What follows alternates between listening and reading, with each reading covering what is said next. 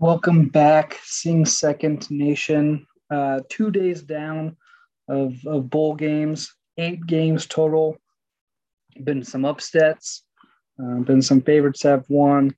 Uh, so through eight for through eight games, we've seen a little bit of everything. Some defensive defenses really step up. We saw some offenses really put on a show. So uh, a little bit of everything through the first eight games. Um, hopefully Saturday uh, was filled with football. We had FCS playoffs. Uh, now that we have a national championship matchup set between Montana State and North Dakota State, we had a celebration bowl upset with South Carolina State beating uh, Jackson State in, in Atlanta. And so just a day filled, hopefully, with Nebraska and snacks and drinks as they, as they should be. Uh, here we are again with a, a mini episode. Um, Saturday there's there's quite a few games. Monday there's just one game. Tuesdays there's two games. Wednesday there's one game. Two on Thursday, one on Friday, one on Saturday. So we're kind of back in that lull of one game a day, maybe two uh, an afternoon cap and the night cap to, to seal it off. And so uh, maybe uh, hopefully don't put college football on the back burner just quite yet because there are some exciting matchups. Uh, taking a quick look back on uh, the bowl standings so far, Mountain West statistically has the best record at 2 0. They had uh, Utah State beat Oregon State and Fresno State beat UTEP. So um, may, maybe some might consider that Utah State over Oregon State an upset, but to too many others, Utah State did what they were they were going to do. Uh, in second place, Conference USA is three and two. Sun Belt is two and one. Uh, the Independents are one and one. Uh, that's kind of a shocker, maybe. UAB beating BYU, um, and then the MAC, zero oh and three. So uh, still early. Obviously, only eight games played, but the early bowl games started to take shape. Obviously, obviously the only main conference, the Pac-12 having one game going over for one. But one game on Monday, like I said a little bit earlier, it is a 1.30 kickoff. So right in the middle of, of the workday, but at least on a Monday you can maybe prep for that afternoon game and hopefully it gets you through the last couple hours of work if you're on that normal nine to five grind. Uh, it is the Myrtle Beach Bowl. It takes place on ESPN uh, Monday, December 20th, like I mentioned earlier. It's Old Dominion, the Monarchs of Old Dominion, taking on the Tulsa Hurricanes. No, not the Hurricanes, Tulsa. Yeah, Tulsa.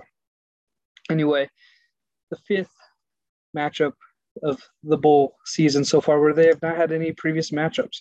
Um, obviously, Old Dominion uh, transferred uh, or transitioned up to Division One not too long ago. They only have one bowl appearance um, but they're one and zero, oh. and so at least they go through that. Uh, they're out of the conference, out of Conference USA. They are six and six. Um, their leading passer is uh, by the last name of Wolff, 1,700 pass yards. So not quite uh, the the dynamic thrower that Taylor uh, had, was uh, before he started truly take over for Washington football team in the pros. Uh, their leading rusher is Watson, and he does have a thousand yards rush uh, rushing. So obviously, a offense that likes to run the ball. Tulsa, on the other hand, of the American, they have 22 bowl games underneath their belt, uh, nine and 13 record, so pretty respectable for a mid-major uh, team with two or 22 bowl games under their belt. This year they went six and six. Their quarterback Brin had 3,000 yards passing, um, and Brooks had 900 yards rushing. So kind of that typical Tulsa aired out that you kind of see coming. Um, I've had I've seen game picks across the board for this one that you know there's a lot of people picking Old Dominion, uh, but I think I have to go with Tulsa.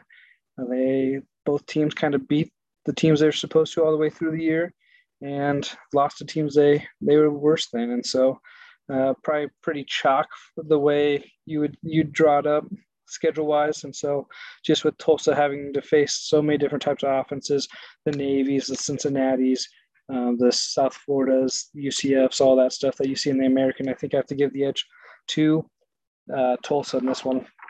Looking back on my picks so far, uh, four and four yikes, not where I thought I would be.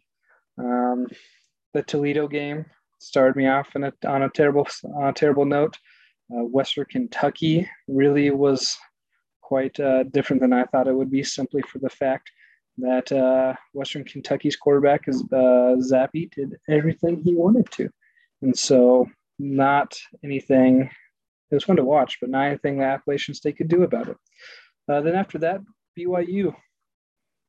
Maybe we can be the old SEC bias and say they didn't want to be there. There was no motivation, and so um, four and four up to this point. But I feel like we're in a slate of games that the that'll only get better. Only get more chalk and go smoother. But again, one game Monday, two games on Tuesday. So we'll be back tomorrow with another recap of those two games and talk about what we saw on Monday.